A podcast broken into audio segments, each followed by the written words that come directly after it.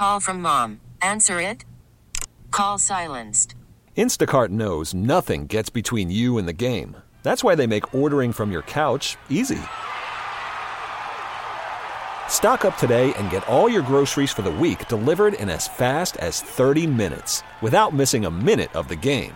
You have 47 new voicemails. Download the app to get free delivery on your first three orders while supplies last. Minimum $10 per order. Additional terms apply. Yeah, we're very disappointed at the allegations that Tesla has fired these workers for trying to unionize.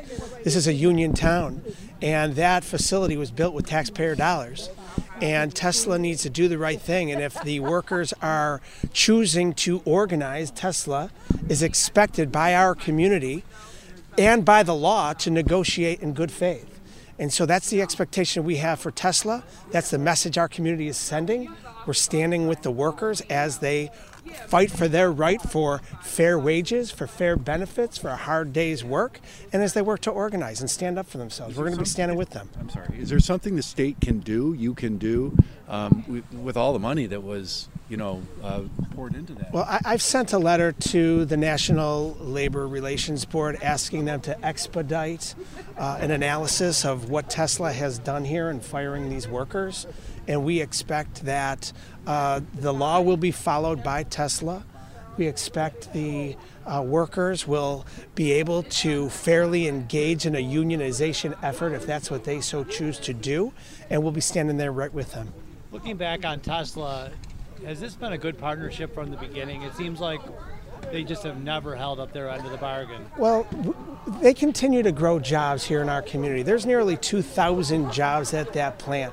And if that plant and the workers at the plant would like to organize, that is in the law that they can do so, and it is their right. So we're backing the workers in this play. There's nearly 2,000 workers there. We've heard that Tesla is going to continue to grow jobs at that plant. So the fact that the day after a unionization effort was announced that for, nearly 40 workers were fired, uh, that uh, definitely raises red flags. That's why I sent a letter to the National Labor Relations Council to uh, look at this in an expedited fashion. Hopefully, we'll get a ruling, and hopefully, uh, they'll rule in favor of the workers. We expect that actually to happen.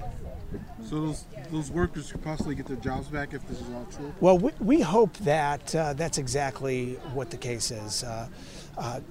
The, the, expectation is that Tesla will follow the law and negotiate in good faith if the workers choose to organize.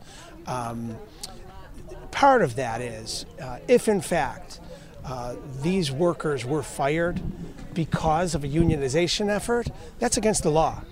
And Tesla needs to hire those workers back and be held accountable if, in fact, that law was broken. So, in an expedited fashion, we're calling on the National Labor Relations Council to look at what's happening at Tesla in Buffalo.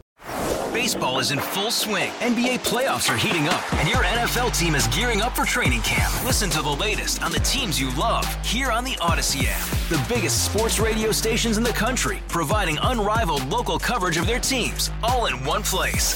Exclusive interviews with players, coaches, and team executives, streaming live and always available on demand. Stay in the know with your favorite teams right here on the Audacy app.